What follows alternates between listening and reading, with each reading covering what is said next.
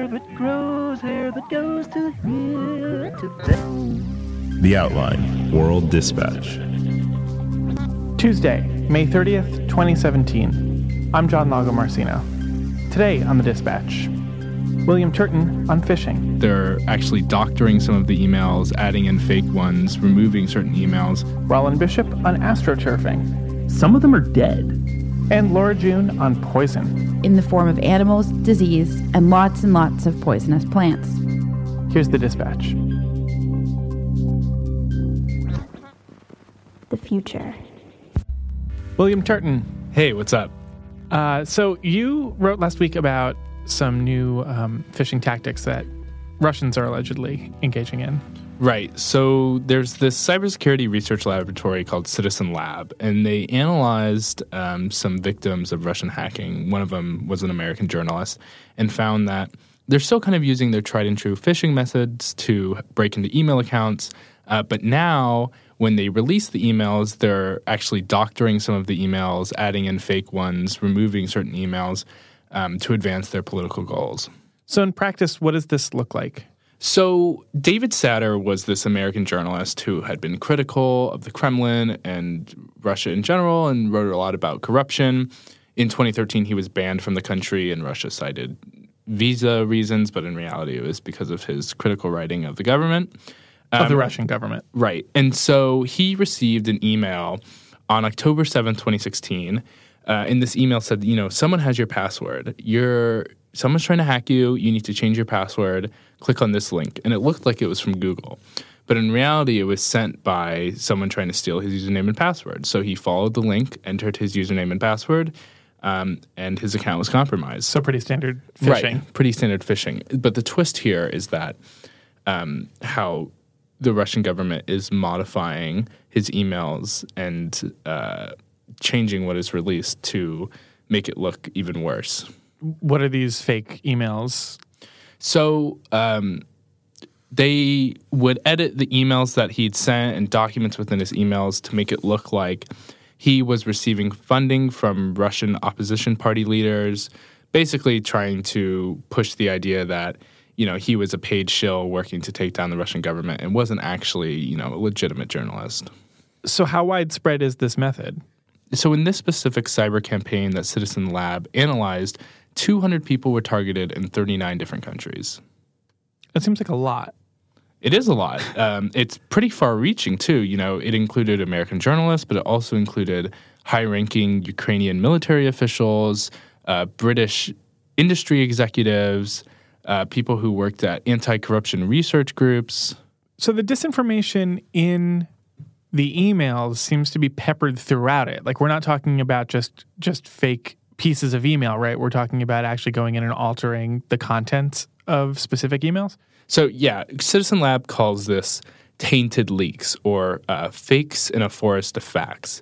You know, it's you're a lot more likely to believe these emails if all the other emails look legitimate with some fake ones peppered in. So we've heard about tainted email leaks in the past in a different capacity, right? Yeah, so the campaign of the new French president Emmanuel Macron did something really interesting in a way to prevent against cyber attack. Uh, what they did is they made fake inboxes, gave the login information of those fake inboxes to suspected phishing attempts. And then when hackers got in and grabbed those emails, they were tainted with fake emails planted by the Macron campaign. So then they could come out when these emails are published and say, look at all these fake emails, these aren't real, and kind of cast doubt on the whole hack in general. Is there any end to this? Um, it's a problem that a lot of really smart people have tried to fix, and uh, there's only been limited progress made on it. Two factor authentication was a big deal in preventing phishing attacks because even if someone had your username and password, they would need an authentication code. But in cases like Alex Satter, the journalist in this in this investigation, uh, he didn't have two factor on, so there's nothing he could really do. All right, William, thanks. Thanks for having me.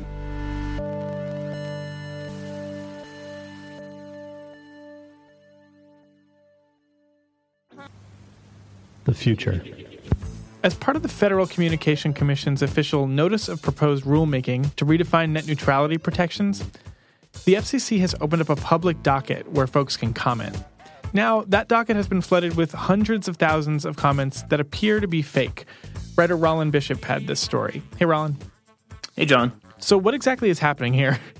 The FCC opened up this public docket, which is essentially just a giant comment form going, "Hey, what is what is your opinion uh, on us reversing these net neutrality positions that we had under the Obama administration?"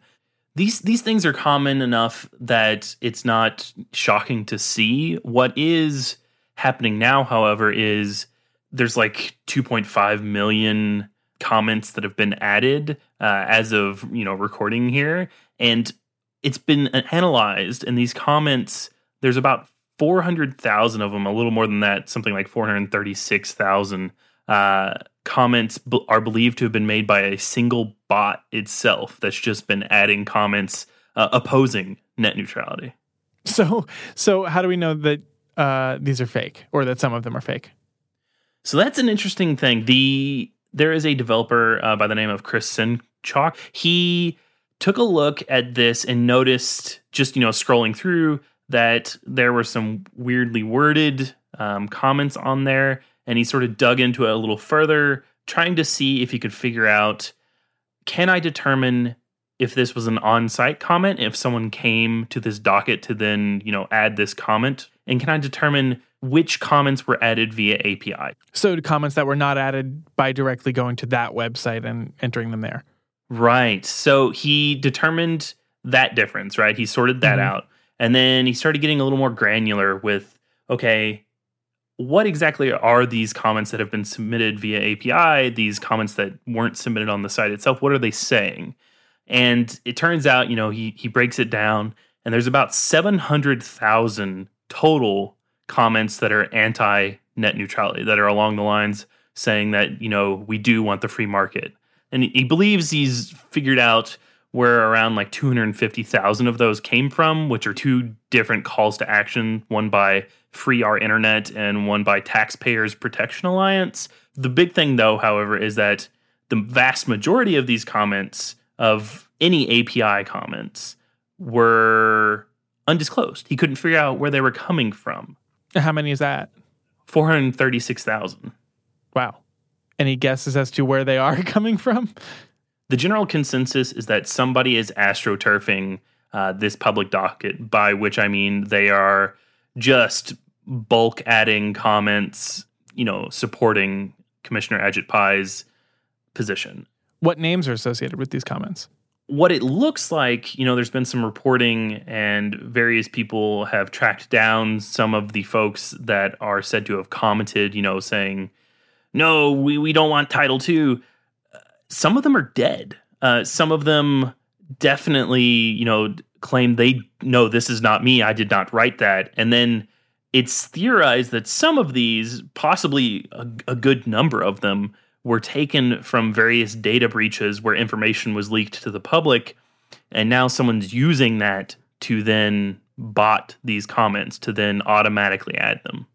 So, is there any resolution to either removing these astroturfed comments or or at least making the FCC aware of them if they aren't already?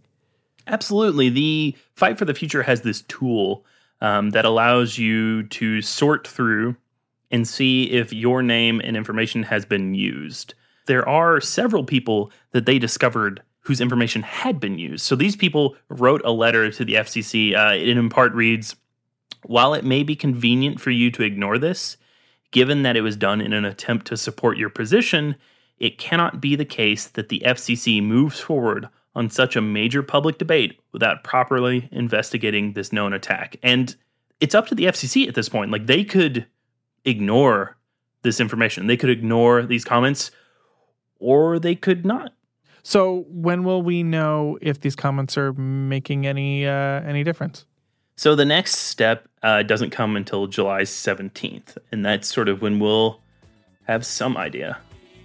All right. Uh, well, keep us informed. Yeah, absolutely. All right. Thanks, Rollin. Yeah, no problem, John. Culture. Back in March, a woman in her 50s died after consuming an herbal tea that she bought at a shop in San Francisco's Chinatown. The tea was found to contain aconite, a toxin found in a plant known as monkshood, and it caused the woman to have irregular heart rhythms. Monkshood is a poison, and there's no known antidote. Another San Francisco man also became ill after drinking a different blend of tea from the same shop. He made a full recovery. But how could something natural, like a simple herbal tea, kill? Natural is a trend. We're told through slick marketing in food, baby gear, and medical propaganda that natural is better. That's how you cure cancer, is to get your immune system back to where it can fight the cancer naturally. So we, we've already established you, you can't cure cancer with drugs. You have to cure cancer with something that gets your body back to where it should have been before you got the cancer. Herbs are part of an ancient and sometimes unusual medical tradition. It's all way beyond what we normally think of as medicine. But nature is full of killers in the form of animals, disease, and lots and lots of poisonous plants. Recently, some homeopathic teething tablets were under investigation for causing the deaths of eight babies. The FDA found elevated levels of belladonna, a perfectly natural poison, in the tablets. Hyland's, the company responsible for the manufacture of the tablets, maintains that they're safe. But they've stopped distributing the tablets in the United States. And some mothers, dedicated to raising their children naturally, refuse to believe that the tablets might be deadly. The natural birth movement would suggest that there are far more cesarean sections than necessary performed every year, and that women don't need medication to manage pain, as if being in pain were a noble state. But until the past 100 years, the leading cause of death for women under the age of 40 was childbirth, and it remains a very precarious medical situation in many parts of the world. Only through the triumphs of modern medicine have we come to see nature not as something to be fought back against and feared, but revered and sought after. The trendy movement to prefer the natural over the man made, or man bettered, is underpinned by a deep distrust of science. The most tragic results of this misguided distrust happen when children die because their parents deny them life saving medical care. This was the case of the parents of Alex Radita, who died weighing just 37 pounds at the age of 15 from complications of diabetes. A married couple who used to live in Surrey are now facing terrible accusations in Calgary. The 15 year old died last year allegedly from neglect and starvation related to type 1 diabetes. Alex's parents refused medical care because they, quote, didn't believe in doctors, and their son died after a decade of suffering. His parents were sentenced to life in prison. The major and obvious concern for consumers is that a lot of herbal supplements are poorly regulated despite being sold in mainstream big box stores and pharmacies. Those teething tablets were sold at Target, Walmart, CVS, and other stores, which also sell plenty of herbal supplements. Drugs, like Tylenol, of course, have their risks, but they're specially labeled and tested heavily for quality. Recalls happen, but they're rare. And the FDA is powerless in many situations under the law. It doesn't issue recalls, nor does it do any testing of its own. But actual medications are required under law to have lists of ingredients sent to the FDA for review and must be approved for sale over the counter or by prescription. Supplements, herbs, and homeopathic remedies are much less regulated, and consumers are finding more and more that they are the testing process by which manufacturers discover the dangers of their wares.